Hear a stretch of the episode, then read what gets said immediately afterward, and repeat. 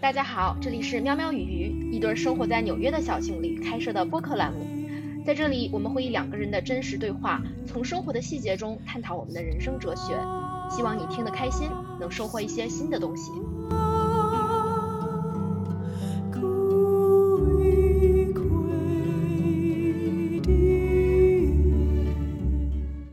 Hello，大家好，欢迎来到喵喵鱼最新的一期。大家好，这期我们要给大家讲《牧羊少年的奇幻之旅》。先说一下我们为什么等了这么久都没有更新节目吧。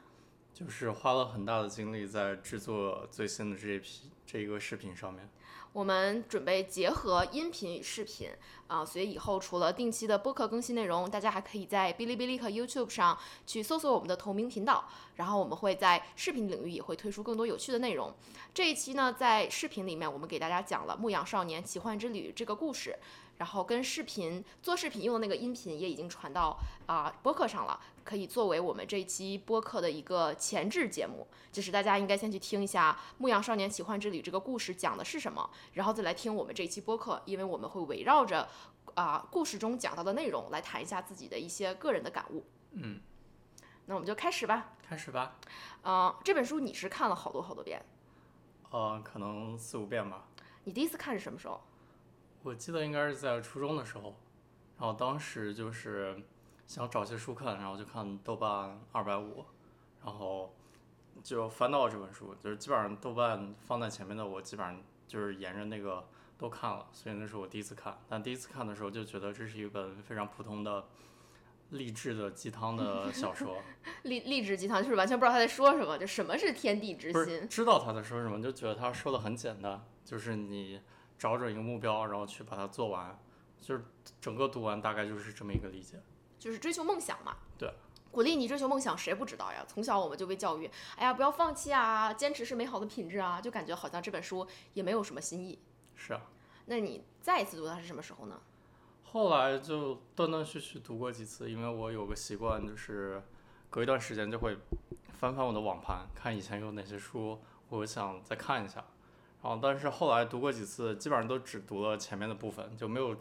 彻彻底的读完。然后我印象最深的一次，就是在我刚上大学的时候，然后当时我处在一个人生比较低谷的一个状态，然后看这本书对我当时激励还蛮大的。为什么呢？就是当时我觉得我没有考上我最理想的学校，然后我希望我自己就是可以。在大学期间完成很多的事情，比如说什么三学位啊，比如说 GPA 要四点零啊，就是。所以你的微信号是 GPA 四点零。对，然后当时看这本书就就非常有代入感，就觉得自己就是那个牧羊少年，然后我找到了自己的目标，然后我要把这些目标完成。所以你当时处在一个人生的低谷，你觉得你就好像是那个牧羊少年。啊，只不过他追求的梦想是宝藏，你追求的梦想是 GPA 四点零。对。然后你觉得你想做一个学霸，在追求学霸这个目标的过程中，你可能遭遇了一些小小的挫折，比如说来到了一个没有那么理想的学校，但是你就相信你一定像这个牧羊少年一样，终将找到你自己的宝藏。对，就是终将拿到好成绩。所以说你那时候还是一个结果导向的思维，就是你其实还是没有。不能说没有看懂，就是跟我们现在的理解是不一样。就是你到时候觉得这个这个故事是在告诉你，即使你走过很多弯路，宝藏还是你的。就是你还是在想那个宝藏是最最重要的。对，当时的思维就是你是走在一条非常对的路上。然后，啊，看这本书的重点也是在他最后拿到了那个宝藏，但是中间整个过程就没有太多的去留意。那你最后有拿到宝藏吗？没有，就是你虽然看这本书的时候激励了，对我从来没有拿到 GPS 三零。嗯，但是你对你大学的学习生活还满意吗？就是你你回忆一下你你在大学时候读那本书的状态，你觉得你最终实现了你当时想要实现的东西吗？我觉得没有吧。我就当时读那种状态的时候，我是处于一个非常啊相对低谷的状态，然后很多想法都是非常不切实际的，而且是后来再看来是没有太多意义的。就是你当时处于人生低谷的时候，因为我也曾经有过很类似的阶段。就是当我觉得我处在一个没有人重视我，然后我心中有一些梦想又又没有办法实现，然后我觉得我觉得我非常郁郁不得志的时候，我会幻想啊，那老娘有一天要去上全世界最牛逼的学校，然后要做一个功成名就的人，然后我要变成一个鲜花和荣耀对被鲜花和荣耀围绕着的人，就是我会幻想我会过上一种更成功的人生。嗯，然后这曾经是我很低谷的时候也激励我的事情。然后我觉得你可能那个时候看看《牧羊少年奇幻之旅》，你会想着，哦，这个牧羊少年曾经也是西班牙一个不起眼的放牧的少年，然后但是他去到了啊、非洲，然后被绿洲认可而成为了英雄，遇见了妹子，最后嗯拿到了钱。就是你更想的是一种通过坚持梦想而获得的一种世俗上的成功。对，应该是这样。对，然后，那我们要不要再说说你再下一次看这个故事是什么时候？再下一次应该就是最近了。最近，嗯，也是翻书的时候，翻翻网盘的时候，然后突然找到这本书，然后就再读了一遍。但现在读，就跟我当时读感觉是完全不一样的，因为我现在处于一个比较平和的一个状态。就是你不追求当学霸、当成功人士了。对，就把很多很世俗的目标都已经压下来了，然后现在大概知道自己喜欢什么，然后再读这个的时候就觉得结果没那么重要了，而是他中间经历的各种各样的磨难，还有中间那些帮助他的人，还有嗯，还有他的他的爱情，对各种预兆种，预兆。对这些是我在看这本书里面会会着重去看的地方。所以你想把它实践到你自己的人生里，你会觉得你现在没有想追求一种特定的结果和状态，就是你不是那个曾经的少年，说我一定要考一个 GPA 四点零，我一定要去某个学校，我一定要进入某个行业，而是你更追求的是一种状态。我觉得？当时那种，当时那种想法就，如果放到故事里面的话，就是你在水晶店打工，然后赚钱，然后嗯，当时想考 GPA 四点零，可能就是跟牧羊少年在水晶店打工想赚钱是一样的，就是它只是一个非常阶段性的一个非常小的目标，它需要赚到钱，它才能继续去旅行嘛。对，但是但是你并但但他，但我在现在看来的话，就是那些不是我最终热爱的事情，不是那个宝藏。所以最最终的宝藏并不是你有没有钱，你有没有妹子，你有没有世俗上的成功，就是你你觉得是你在追求宝藏的过程中明白了你想要什么，嗯，就是你觉得这个对你来说是是最为珍贵的东西。对，就是你你懂得了识别你的心。对。那你你你能不能简要介绍一下，你觉得对你来说重要的是什么？就如果不是什么 GPA 呀、然后挣钱啊这种很世俗的东西，那你觉得什么重要呢？不追求这些，我们要追求什么呢？我觉得就是一种感觉，在做某一件事情的时候，你是从内心里觉得是非常对的事情，你不是为了任何的其他的因素，就是单纯的做这件事情能带给我快乐，我觉得这就是一种热爱。就是你享受这个过程，对，而不在乎能不能达到那个结果。嗯，哎，我们要不要聊一下这本书是科比最喜欢的书？你要不先介绍一下作者？哦，对，我们还没有介绍作者。对，这本书的作者叫保罗·克艾略。其实我们在呃做视频的时候没有太过介绍这个作者的生平，但是其实他本人的真实的人生经历跟这个少年还蛮相似的，就是他啊、生长在。啊、巴西的一个天主教氛围浓厚的家庭，然后所以他爸妈是真的想让他去当牧师，但他从小就觉得，哎，我是一个向向往自由的文艺青年，他不想去当牧师，他也不相信天主教那一套，然后所以他爸妈在他十几岁、二十岁的时候把他关到了精神病院，就觉得他不信仰上帝，他就是脑子有病的。然后所以他最后是冲破了这个这个藩篱，然后他过上了一种很嬉皮士式的生活。就是那个时候正好也是美国啊六七十年代整个就是西西方文化的圈子里面都很流行一种虚无主义的嬉皮士文化。然后他就做一个嬉皮士啊。他的足迹遍布了什么欧洲啊、西班牙呀、然后你说的嬉皮士的生活是什么样的生活状态呢？嗯，我其实并不知道这个作者是如何当一个嬉皮士的。哦，我只能说，就是在网上报道了他的生平的描述里是说他做过嬉皮士，那他是哪种嬉皮士我们就不知道了。但是你如果让我想象一下的话，我觉得他应该就是啊、就是不是去打工赚钱，然后而是去就是以一种就是生活收入非常微薄的状态，但是他一直在持续着旅行，一直在去不同的地方，嗯这就有点像牧羊少年那样，他不是说为了赚钱，为了留在某一个地方，为了获得某一种地位，而是不停地在走。然后，然后这这个这个作者大概在他啊、就是在他开始做嬉皮士之后，他的灵感爆棚，然后他就进入了一段呃创作人时期，然后他开始变成了一个非常出名的作词者。呃，作词者可能可能也写了一些歌吧，然后就他就靠着当一个在音乐领域的这个创作和建树，然后给自己积累了一些财富和声望。然后呢，到最后他回到了巴西，然后又人生又经过了许多的起伏，比如说他到巴西被当做反政府主义，然后被当时的呃军事体制统治的巴西政府扔到了监狱里，因为觉得他写的这个歌词就是因为嬉皮士那种东西就就非常觉得太左了，觉得是在颠覆这样一种整个社会的传统结构。然后最后他逃出来之后，又去走了一条五百英里的去西班牙一个一一个圣尔伯塔大教堂的朝圣之路。然后他在这个朝圣之路上，他说他获得了顿悟，就他忽然知道了自己追求的是什么。然后他后来也把他的这段经历做成隐喻，写到了《牧羊少年奇幻之旅》这本书里面。然后说他在他在那个时候看到的东西，就好像是牧羊少年看见了天地之心。他忽然知道，他最终热爱的事情，他想要做的事情是当一个作家，他想去写作，而不是想给别人写歌词。就写歌词是一个，呃，他在用一点点创造力，然后他赚了很多的钱、财财富和声望。但是他真正想要的不是这些外在的东西，而是一种他做他所热爱的事情的时候那种不顾一切啊、只问过程的热情。然后所以那之后他成为了一个作家，然后他就写了，他先是写了一本叫做。啊、p i l g r i m 应该叫做《朝圣之路》的自传式的小说，然后但那本书没有特别火，然后他就写了，第二年他就写了《牧羊少年奇幻之旅》，然后这本书非常非常的火，就是火到影响了整整一代人，然后就聊聊到了包括我们的大明星科比，这也是我我们在后期查背景资料的时候非常惊讶的发现。就还挺意外的，对意外也不意外吧。就是我觉得，啊、科比科比这个人在在我的印象中，他是一个非常正面的这么一个形象。然后我觉得科比对于我们这一代成长起来的同龄的男生们有非常大的影响力。然后因为大家年轻时候都看球嘛，然后科比当时是我看球的时候，他是 NBA 的老大，然后他创造了非常多的连冠呀，然后个人记录啊，然后呢超越乔丹啊什么的。那科比这么厉害的人，为什么要喜欢这本书呢？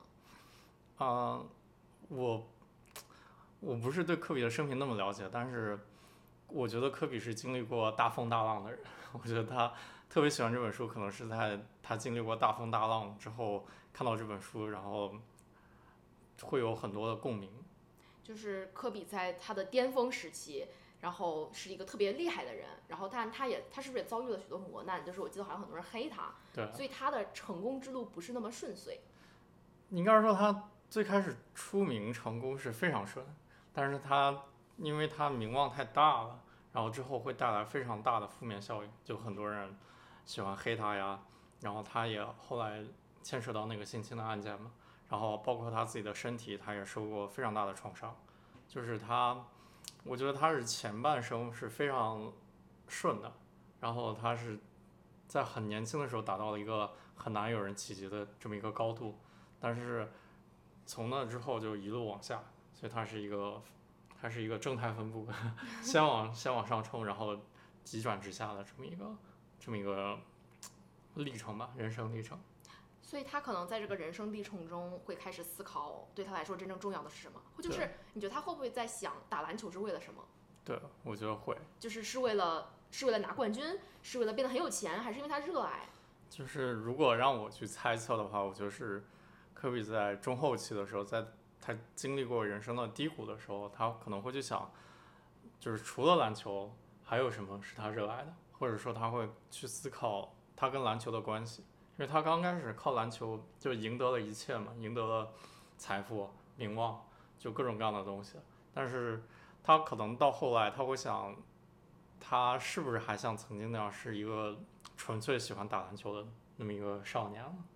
就是他后来开始不断的想，他到底是就他他的天地之心到底是什么？对，就是真正他看这本书的时候，我觉得他会不断的思考，难道他一辈子就做篮球吗？然后这就是他所有的事情吗？他是不是有其他的，他内心真的想要追求的事情，就不为了其他东西想去做的呢？我我觉得有没有可能是这样一种心态？当然我也是纯粹是猜的，嗯就是有没有可能对科比来说，一开始他去打篮球是因为热爱，但是打着打着可能篮球带给他许多的名望，他开始觉得他可能有些追求篮球之外的东西，然后这些东西也给他带来了许多的痛苦，也给他带来了许多的纷争，然后他又开始发现他真正追求的并不是篮球这件事情，而是在打篮球时候的那种热爱的感觉，然后他可能会发现，那也许这件事情并不一定只有篮球能带给他。嗯就是如果有一天篮球没有办法带给他这样的感觉，他可以放弃这个他曾经热爱的东西。这并不，就是这这并不代表他过去人生的失败，而只是他在人生的不同阶段，他完全可以追求不一样的能带给他热爱的事情。就这也是为什么他退役之后好像做了很多不一样的事情，还跟还要跟这个《牧羊少年奇幻之旅》的作者保罗·开略合写一本给小孩子看的童话书。对，我觉得他退役之后，他会做很多公益啊、慈善啊，特别是关注他很很多小朋友的健康问题。我觉得他，嗯，在名人里面，我了解名人不多，但是我觉得科比是一个退休之后他是真的想做点其他事情，而是不不为了赚钱而做其他事情的这么一个人。所以他是为了他肯定是为了热爱，因为他已经不缺钱了。对。所以他就是，我想如果我不缺钱，我肯定就是我喜欢什么做什么。嗯。所以他，我觉得，因为我觉得他的这个人生的轨迹和人生的选择，其实真的很符合《牧羊少年奇幻之旅》这本书中描绘的那种精神状态。我觉得这也是为什么他特别喜欢这本书，然后也甚至想跟这本书的作者合作来来写故事，就是他可能从这本书中看到了自己。对，我同意。嗯，觉得好可惜，就是就是科比这个状态就好像是牧羊少年在经历了这一切之后，学会了跟自己的心对话，然后学会让自己不再恐惧，就不再追求那些绊住他的东西，然后就好像牧羊少年在啊回到西班牙的教堂的无花果树下把宝藏挖下来，然后他就死掉了，就是有点悲伤。就你你觉得他好像就是找到了自己内心最平静的那块领那。从另一个角度来说，他可能最终在他意外去世之前，他把他女儿托起来，他可能那个时间他是没有恐惧的，他做了他所有要做的事情。我我不知道他当时是个什么样的状态，但我宁愿去相信他那个状态的时候，他已经得到了一种满足和升华。就是他不是带着恐惧离开的。对，我觉得我们我们也只能这样希望，就是我们希望，我希望我们希望每个人在死的时候都是没有完全没有恐惧的，因为死亡其实是一件挺让人恐惧的事情。是啊，但是也许对于科比来说，他看看过了大风大浪，然后他想明白了自己的人生重要的是什么，所以也许他就他其实是不恐惧死亡，也许他死亡的时候感觉很平静。啊希望如此啊。希望。哎呀，这个话题好悲伤呀、对啊。我们我我们我们聊点让人开心的话题吧。那你说说这本书里面你最喜欢的人物是谁？嗯，我最喜欢肯定是肯定是主角然后，肯定是牧羊少年。就是我也从这个啊，故事，除了主角之外，除了主角，我最喜欢的是那个骆驼夫，为什么呢？因为骆驼夫是一个曾经，他说他在故事里曾经拥有了很多，他拥有财富，拥有妻子和孩子，拥有社会地位，但是一场大水，尼罗河的河水决堤的时候毁了一切。然后当他一无所有的时候，他忽然发现人生没有必要害怕失去，因为意外随时都可能到来，所以。人生只要享受现在这一刻，你拥有什么，你对现在的这一刻所有东西都感到满足的时候，你就不会再执着于过去的事情。那你觉得他跟牧羊少年的区别是什么呢？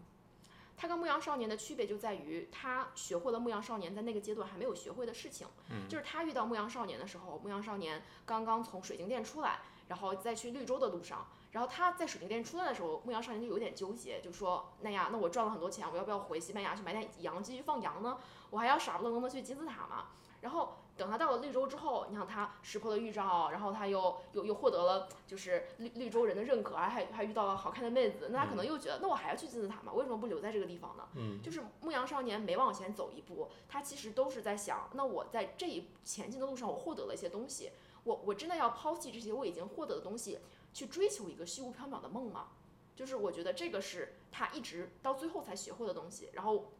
呃，骆驼夫也是一个非常重要的角色，因为他在告诉少年说你，你没有必要去去恐惧失去的东西，因为你你就算留在绿洲，你也随时可能会失去。就是人没有必要因为你过去已经做出的选择，或者你担心改变环境啊、你你担心你去做一件不同的选择，会不会让你失去现在让你让一些让你引以为傲的东西？你你不需要为这感到恐惧，就是你只需要问，在当下的那一刻，最吸引你的是什么？对，我觉得我最近读这本书最大的一个收获就是，人要人要学会放弃，学会放弃是一个非常重要的技能吧，或者说是一种能力。但是我们从小就没有人教过我们如何放弃，所有人教我们都都是如何去追求。就是我觉得我们从小到大一直在被一个社会主流标准所控制着，就是你从小从小的时候啊、尤其是在中国这个高考制度下，你真的是从小就想着成绩，你永远想着要跟别人比较，你永远觉得，也不是说跟别人比较，就是你永远认为这个社会是有一种单一的主流标准的，在你高考前，因为这个思想钢印已经贯穿了我们每个人的脑海，所以这导致在高考结束后，我们还是会想啊，那我我们应该做什么？就是我们人生的每一步好像都有一个模板在那里，你要去贴合那个模板，你才是一个优秀的被认可的人。然后就包括昨天晚上睡觉前，我看了一个讲中国剩女的纪录片，然后就是三个三三个所谓的剩女，就是二十二十五、二十七八岁，然后就事业也非常优秀，但是就不停的被家里人催婚，然后催到整个人已经精神崩溃，然后去看心理医生，一直不停的在哭。然后我看了，我觉得好难受。我觉得为什么结婚一定要是一个，就不管对男性还是女女性，为什么结婚一定要是一个客观标准呢？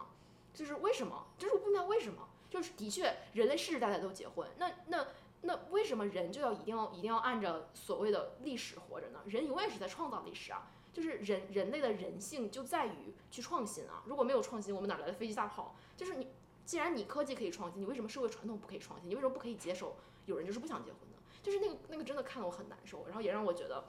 就是有些人就没有办法接受自己跟主流不一样。对，我觉得结婚这个话题不是很适用于这个情景，因为结婚，你从另一个角度来说，它是为了。生孩子吧，就是至少很多父母让让子女催婚是为了生孩子，为了传宗接代。那生孩子的话，对于女性的身体，它是有最佳的生育年龄的，对吧？那为什么每个人都要生孩子呢？对，我觉得每个人生孩子，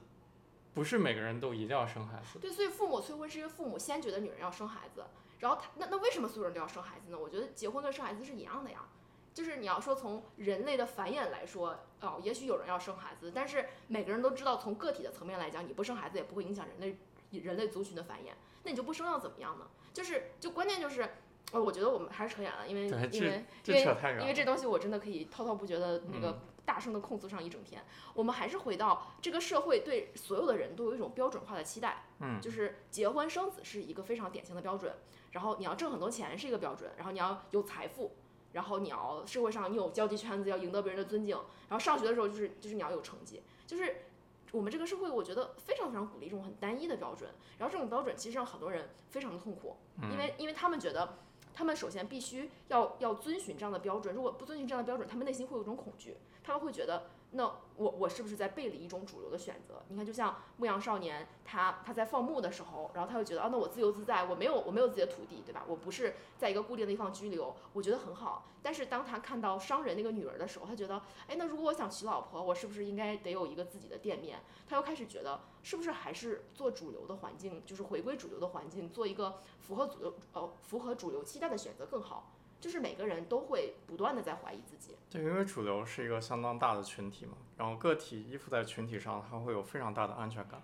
然后我觉得每个人，如果他个体不不足够强大，给自己提供那样的安全感的话，追寻主流是一个就像吸引力一样，那小的东西都会被大的东西吸引过去。对，但是你获得了安全感，你也失去了一些东西。就像在牧羊少年的故事里面，他牧羊少年的爸爸和水晶店商人。都是想要去旅行，就是他爸想要去旅行，然后水晶店商人想要去卖家朝圣，但是他们都很舍不得现在的这样一种所谓的主流主流的生活和自己过去很稳定的生活。然后，然后包括牧羊少年在他要离开绿洲的时候，炼金术士也跟他说，你可以选择留在绿洲，只不过你渐渐没有办法倾听预兆，你也许一直会有钱，但是你到老的时候，你一定会知道你这辈子是有缺憾的，因为你没有去实现你的梦想。那换一个角度想想，假如说就像。牧羊人的父亲，还有那个水晶店商人，他们最终没有没有拿到这个宝藏。那对于他们来说，他们一定会在晚年的时候觉得非常遗憾吗？我我觉得会呀，就是至于这个遗憾对他们会造成多少的痛苦是因人而异的。但是他们内心的会清楚的知道，他没有去追寻天命，就是他知道这个事情。然后我觉得有多痛苦取决于一个人的内心有多想去做自己的梦想。与他到底有多排斥这个主流环境的选择，这中间是有一个张力存在的。呃，比如说我经常在微博啊、知乎上接到一些一些人的那种私信提问，然后他们有的人会问，就比如说一个学财会的女生，她就会问我，哎呀，那我本科不太好，然后现在我我考研考到一个很好的学校，然后呢我毕业特别想进四大，因为这这是我过去一直以来努力的梦想，就是从一个为什么学会计的要问你啊？我怎么知道？他应该是学法律的问你吗？那可能我看起来比较像懂得懂得职场经营的小姐姐吧。啊，好吧。然后反正他们就是问我说，那那那我现在就很纠结，就是这是我过去一直努力的目标，我想进四大，但是好像四大很辛苦，我又不确定我真的喜欢。然后很多人就很很彷很彷徨，就觉得那我现在到底还要不要坚持呢？然后我我我去了我去做了会不会快乐呢？然后每次我看到这个问题的时候，我其实都会想到我自己，嗯，就是因为。熟悉我的人可能知道，我的职业生涯也是在国内读了本科，然后来美国读法学院，然后在纽约一家大律所做了三年的律师。然后在我进大律所之前，我的确就是这是我从大学开始来奋斗的目标，就是我要突破我的环境向上走，是吧？我我想要追求的是，我想追求的是一个宝藏。当时我觉得我的宝藏就是。啊，我在纽约做律师，我有我有薪水，然后我有丰厚的物质生活，然后我可以参与处理非常高端的案件，我站在世界之巅，对不对？就是当时我觉得那个是我的宝藏，然后所以我一路走过来，我都在追求这个结果，都在追求这个物质上的和有客观标准的东西。然后我觉得这也是主流中认为的所谓的优秀，就是我想让别人觉得我是厉害的，我想让一个社会如果有一个主流标准来评价我的话，他们会觉得哎，给你点个赞，就是这种感觉。然后，但是当我进入大律所之后，我也是。就是真的是花上几年，我发现这不是我的宝藏，就是这不是我喜欢的事情，我没有办法完全从这个过程中获得快乐。但是，一想到离开它，我又会我又会有很多的恐惧。就是我觉得，那我已经好不容易奋斗了那么久，我才进来，然后我现在要出去，我就就觉得，那第一是那我不符合主流期待了，第二是我从我过去一种很稳定的生活中跳出来了，我去尝试一件我没有做过的事情。就是你就你也知道我我的梦想一直是当一个全职作家，就是我想我想写作，我想我想我像保罗开略一样想当一个作家，但是我真的是没有勇气去去不工作，去每个月没有收入，然后去写作，然后也不知道有没有钱，就是这种就这种这种恐惧，然后这种想要符合主流环境寻找安全感，然后想要想要在一种主流的眼光中获得世俗意义上的成功，这一直对我来说也是深深困扰我的一个地方。但是起码我走过很多弯路，我现在起码发现。大律所的工作，我是百分之百不喜欢的，就是这不是我的宝藏，所以我起码可以先从那个环境中走出来。然后，那至于我现在有没有在百分之百真的追求我完全热爱的东西，很遗憾还是没有。但是起码我觉得对我来说是一个提高。对你现在起码有更多的时间在写作，包括。做做这些节目，对，就我觉得对我来说这是一种创造，就是这对我来说，创造是我在当下这个阶段能够感受到内心的呼唤的东西，就是像《不良少年渴望旅行》一样，我觉得我我渴望创造，我渴望任何形式的创造。嗯，然后就说回到这个问题，就是你不去追求你的天命会怎么样？你不去追求你的天命，我觉得就是像我在大律所时候待着的那种感觉，就是。就是我觉得我好像每天把自己包装的看起来很忙，然后我也不断的在用这种世俗意义上的成功来给自己洗脑，我会跟自己说，这不就是你曾经想要的吗？你看你现在站在世界之巅，你昨天签的交易，今天刚上了华尔街日报的头条，这种感觉多兴奋啊！就是我不断的以这种东西来给自己洗脑，但是我终将会意识到，这不是我想要的东西。对，我觉得我之前也是一样的状态，就是每天去工作的路上，我都在想，如果今天能不工作多好啊。实在是太不喜欢自己的工作了，然后这也很大程度上在那段时间，我觉得我自己非常的焦虑，然后就莫名其妙的焦虑，然后每天心情就也不是很稳定。但是，一旦就但是我当时也会想，假如说我放弃了这份工作，我放弃了很多很稳定的收入啊什么的，然后也会感觉到恐惧。但是。真正放弃了，发现也没什么。对，发现发现也还好，而不是还好，就是非常好太多了。但是我我我不是鼓励大家去去辞职啊，这个东西当自由职业还是要还是要谨慎对待的。对，然后要而且每个人的情况都不一样，我们只是在分享自己的经验。而且到现在我也不是一个自由职业者，我还是每天上班。是啊。对，所以所以要不要去追求天命？我觉得这个东西就看你的内心有多痛苦。就是如果你的内心其实是感觉非常痛苦的，那很有可能你现在在做的这个事情不是你的天命。就是你其实是应该做一些别的能使你更快乐的事情，因为我其实常常说一句，常常说一句话，就是归根结底，等到你死的时候，你不会去想着我有我拥有了多少财富，或者说我拥有了什么样的社会地位，我的葬礼上有多少人来看我，你生不带来死不带去，对不对？你在真正死前的那一刻，你脑子里可能就想着我有我这辈子有没有什么遗憾，我有没有什么我一直想做而没有完成的东西，我对我这一生有没有感到满意？那如果你在死死死掉的时候，你会想着啊，我这一辈子一直是挺痛苦、挺纠结的。然后我现在想想，我还有好多事没做，我觉得挺遗憾的。那我觉得这样的人生，它就是我不能说成功不成功，而是你在死的那一刻你是不满足的。就是我觉得这个是唯一重要的东西，就是你你内心对自己的生活感到满足，你是发自内心的感到满足。而且满足这个东西是一个非常非常呃狡猾的点，因为人的大脑具有非常强的自我欺骗的、自我洗脑的能力。就是我觉得，对你在做一件你不喜欢的事情的时候，你大脑可以编造出一整套非常符合逻辑的系统。比如说，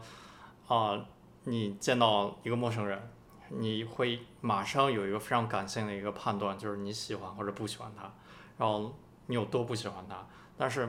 接下来你的大脑或者你的注意力会仔细观察你喜欢或者不喜欢他那些点，然后这些点马上又会返回到你的大脑里面去增强你最开始那个感性的认知。然后你以为你做了一个非常理性的一个判断，但实际上完全是一个感性的判断，然后大脑在帮你加工这个感性的判断。就是你所谓的理性分析，只不过是事后找借口。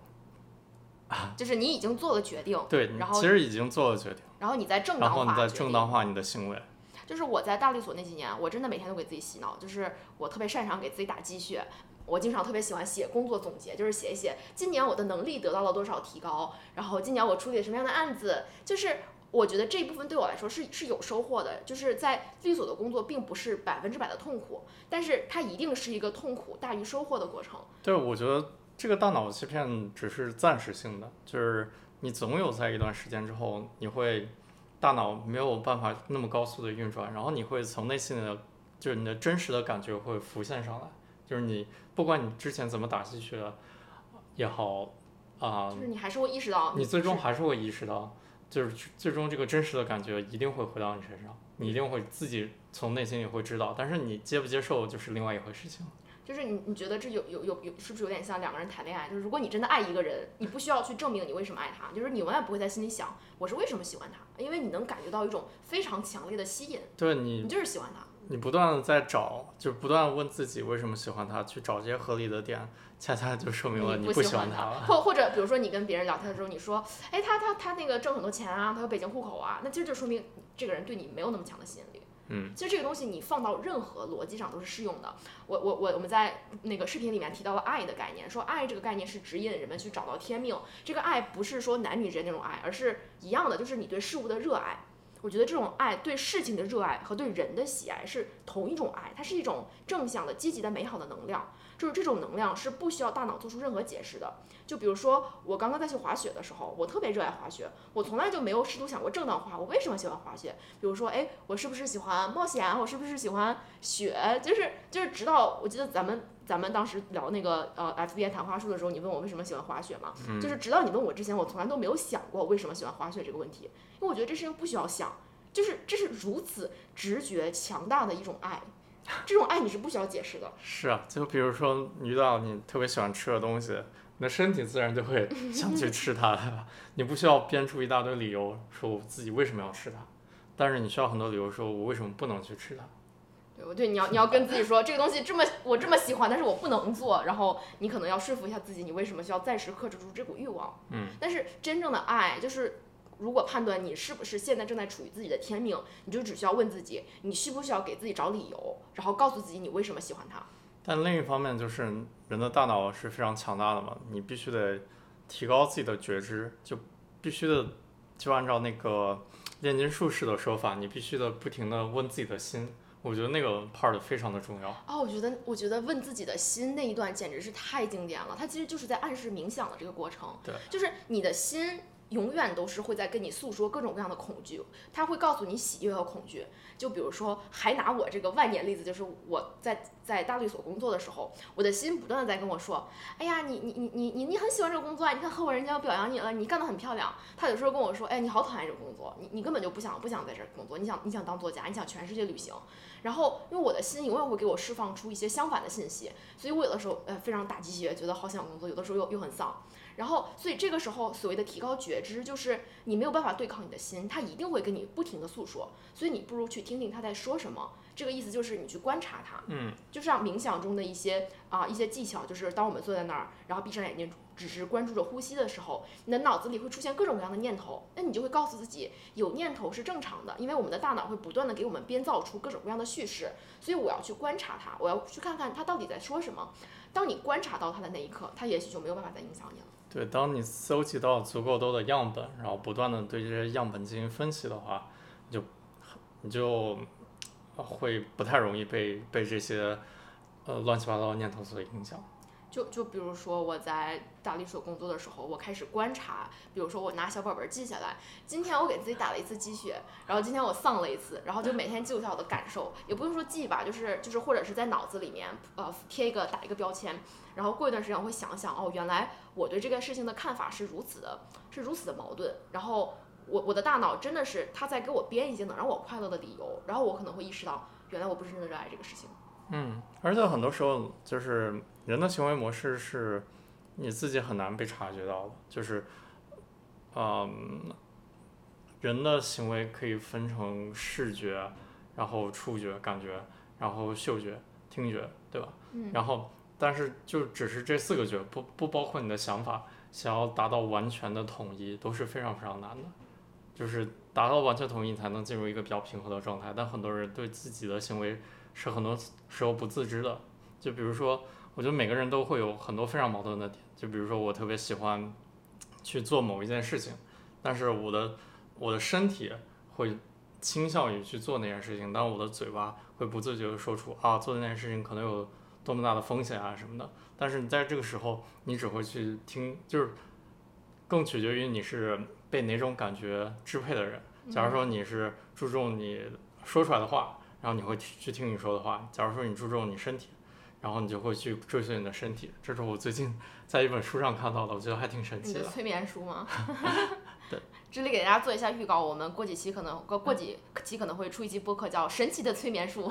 到时候来给大家详细分享我们亲自尝试催眠术的体验。好，嗯，现在回到人类的身体是有互相矛盾对立的感官，然后会不断的给你输送各种各样复杂的数据，然后是这这就让有的时候你没有办法判断你到底喜不喜欢这件事情。就好像那个私信问我问题，说我到底要不要去四大？他觉得那大家都去四大，他说他在任何环境里总是去想向着最优秀的那些人看齐，他就觉得，哎，那那我想变得更优秀啊，这难道不是一种正向的能量吗？那我想变得更优秀，然后他又说，那我不确定我喜不喜欢四大，这是也是一种怀疑。他觉得他也许他有自己其他的爱好，他也许发现他在做手工，他在画画，他在旅行的时候更快乐。他又想，那我应该去当当四大当一个会计嘛？就是这种对立且矛盾的冲突经常是存在的。然后我觉得对我来说，因为我经历过很多很多这种大脑给自己编织出来的啊、粉粉红色的谎言，就是就像我们刚才讨论过的，你如果增加觉知的话，你可能要去分析，那我到底是为什么我的大脑会告诉我他想要进四大，或者曾经来说我的大脑为什么会给我编织出啊、我在大律所工作其实很快乐。就拿我自己拿我自己举例来说，我大脑会给我编织出这样的东西。当我有了更加觉知的时候，我发现是因为他恐惧，是因为他恐惧我经过了如此多的努力才来到这个地方。如果我又不喜欢的话，那不就证明我是一个失败者吗？嗯，那不就证明了我过去一切的努力都是白费的吗？我的大脑不愿意否定他自己过去做出的计算，所以他在这一刻会给我编织你很爱这个东西，然后就就也有可能我当时不喜欢这个东西，我的大脑察觉到了，然后他觉得哎我不能让你现在感到痛苦，所以我要是给你编织一些谎话，让你感觉好受一点。对，我觉得你要是打扑克或者是炒股的话，你会发现人真的是很难承认自己曾经犯了错，这是这这承认自己曾经的错误需要非常非常大的勇气。就是我我觉得人真的是一直想保持一个稳定的自我形象，所以当你过去做了一个错误的决策，你会觉得那我为了证明我自己过去没有没有做错，我宁愿投入更多的时间，犯更多的错，嗯，这是非常不理性的行为，就是所谓的沉没成本嘛。就比如说你遇到了一个渣男，然后这个渣男对你很不好，但是你你老是觉得我有办法改变他，所以你就跟他耗了三四年，然后三四年之后你发现这个人从头到尾就没有变过，然后你还是以你一年前就已经见到的原因跟他跟他分了手。所以历史教给你的就是，人类一直在犯同样的错误。真的是，不管是从个人的尺度，还是从宏观的尺度上，就是因为人类没有觉知啊，就是他没有意识到，你过去错了又怎么样呢？就是人是一个动态的概念，包括我在写做视频的时候，我一直特别想表达的一句话就是，我们应该意识到，在时间的长河中，自我这个概念是不存在的，所以你没有必要执着于过去的失败，你没有必要执着于啊，我过去做了一件事情，我就要坚持做下去，就是你要坚持的不是事情本身，你要坚持的是你心中的热爱，是你在当下那一刻最喜欢什么。这也是我们为什么所有的这一些就是冥想啊，这些哲学这个东西都是在告诉你要关注心灵，你要关注当下。就这些真的不是鸡汤，这些真的是能够防止人类不断在同一个坑上跌倒的至理名言。对，那就没有人，没有人真的在听。对，关注当下这个是这几年都炒得比较火的这么一个概念嘛。但是我觉得很少有人真的理解什么叫关注当下。我觉得包括我也是不断的在实践中，然后一点一点，就是我我我，比如说我每次多看一本书，或者我们多聊聊，我会发现哦哦，这关注当下是这个意思，嗯就是它真的是你要它是一个动态的、不断在变化的这么一个概念。你你光光，所以我这时候觉得人类的语言真的是太匮乏了。关注当下这四个字真的没有办法概括这种状态的神奇美妙之处。是啊，所以到底怎么怎么关注当下呢？怎么关注当下？我觉得你，假如说你是一个很理性的人，你可以稍微感性一点，可以更多的追随自己的直觉，可以做一些不是一定要经过分析之后才能做出的决策。就是我觉得很多人如果是一个非常理性的人的话，他在做一件事情之前会尽可能的分析这件事情的走向、后果，然后分析完了之后，通过那个结果，然后再返回来，然后给你一个给你一个选择，我现在到底要不要做，有多大概率做了会成功或者怎么样？就我觉得我自己是一个非常理性的人，然后我通过最近的冥想啊，包括我读书，得到最大的一点收获就是可以直接跟随直觉走，可以不用分析过多的后果，因为我的大脑是有局限的，就我没有办法预测到我分析到就是所有的后果。就比如说冥想这件事情，假如说一开始我接触冥想的时候，我会想知道很多人冥想了一年或者五年、十年之后会有什么样的改观，然后我再判断一下我想不想要达到那种结果。但是我真的开始冥想之后，我发现每个状态我都是不一样的，然后我的想法跟我最开始的时候也是一个不断变化的一个过程。但是我不做这件事情的时候，我不做这件事情的话，我是没有办法去得到这些信息的。就是多一点行动力，然后少一点少一点自欺欺人的编理由。说这么直白吗？我觉得就是这样。哎，其实我觉得就好像我们现在养狗非常特别快乐，然后我们身边很多朋友都会来问我，哎，养狗到底麻不麻烦啊？你是不是要每天给它铲很多的很多的屎啊？是不是天天要剪毛啊？然后甚至还有一个朋友跟我说，啊，我养狗可以，但是我一定要是要等到我确定要留在纽约的时候。然后我我当时其实就就在反驳他，我说人什么时候能够知道你确定要留在某个地方呢？就是呃，就这个我爸妈也老整天跟我说，我爸妈整天跟我说，哎呀，你你等你什么时候确定留在美国，你确定要在哪儿？然后我觉得我可能一辈子都不会确定我下辈子要在在某个地方。就是你为什么要把自己未来几十年的人生的路都框死了呢？这我觉得这是至少是我从小受到教育环境里面，就是大家都在追求一个非常确定的一个状态，然后稳定对于对于很多人来说，或者对于我们中华文化来说，是一个非常宝贵的一个东西，就是大家主流的就希望稳定，因为稳定是可控的。不管是在个人还是在国家还是在整个社会的层面，对，稳定是一种很重要的品质。对，但是我我从个人层面来讲，我觉得对我的人生来说，如果我追求稳定，或者说在我过去人生的任何一个时刻，我觉得所谓的追求稳定都给我带来了非常大的痛苦，因为追求稳定让我让我不敢去面对我现在这种所谓的稳定生活中的一种恐惧和痛苦，我会觉得那这个生活还是很稳定，很久都没有变过了，但是有个东西它就是不合理，它就让我感到很痛苦。但是我不能去背离它，因为背离它，我就背离了稳定，背离了稳定是要受到谴责的。但是 通过我最近的阅读，我发现很多人年轻时候为了追寻稳定所做出做出的选择，但以后是要付出非常大的代价的，不管是心灵上的或者其他生活各个层面上的。但是我们的人在年轻时候总是希望一个找到稳定的 A 状态，但是你不知道这个稳定的 A 状态在最终会给你带来什么样的结果。就是你很可能在追求 A 状态的时候，你还是错把过程当不是，你还是错把结果当成了宝藏。你会觉得你只有达到这种状态，你才能实现人生的大圆满。嗯。但是其实你你你并不知道，你到了那个状态之后你是怎么样的。对。就是你盯着。因为你是人是一个动态的过程，但是很少有人能理解。很少有人能理解什么叫关注当下，就是你看你此时此刻你爱的是什么，你就去追求你爱的东西就好了。你不要觉得我未来一定要变成一个什么样的人。或者说，那我我不敢去变成这样的人，因为我在留恋我过去的某一种很固定的形态。就是当你因对过去和未来的样子都有恐惧，你给自己画了一条很窄的路的时候，那那你其实你的内心也被锁死了。是的。然后我觉得你刚刚谈到理性的人要变得稍微更加感性，其实这并不是说感性就是好的，因为有的时候很感性的人他可能需要变得更加理性。这个理性不是说他更多计算，而是说他对自己的情绪有更多的觉知。嗯，这个东西我我们之前也聊过，就是如果你只是只只是说那感性，我就看我当下这一刻的感觉是什么，有可能你感觉到东西就是恐惧，就是有可能。当我在在大律所工作非常痛苦的时候，我看看我的感性是什么？我觉得我的感性是一半一半啊，对吧？我在给自己打鸡血，但是呢，啊，我也不喜欢，所以我还是留着吧，因为我很恐惧啊，就是我不想离开，离开大律所，我觉得很不知道别人会怎么看我，然后怕我怕我挣不到钱，我怕我毁了自己的毁了自己的职业生涯，就是你也不是完全去听从感性，而是有更多的觉知，就是你这个觉知要要超越你的感性和理性，到达一个全新的维度。你会发现你为什么去感性，要为什么去理性，就是当你有感情的时候，你你去你你反而要去观察你的这个感情到底是从哪里来的，是不是说你追求的这个东西并不是你内心真的想要，而是外界赋予你的。所以最终要达到的就是一个平衡的状态呗。平通过观察达到平衡，通过增加觉知而达到了平衡。我就还想举一个例子，就是我不记得我以前在播客里有没有聊过了，但是好像我们上一期在《陋室下午茶》里面讲到过，就是从感性层面层面上来讲，曾经一直困扰我的一个执念，就是哦，我好像讲过在执念那一期里，就是我曾经非常追求我好不好看这个事情。嗯。然后这个事情，如果是你让我从感性层面来分析，那我就觉得。啊，如果我今天胖了，我就会非常的难受。那因为我难受，我就要去做出改变。但是如果你再站得更高一个维度，你会意识到，那女女性当时的我对于好看的追求，并不是我内心发自内心的想要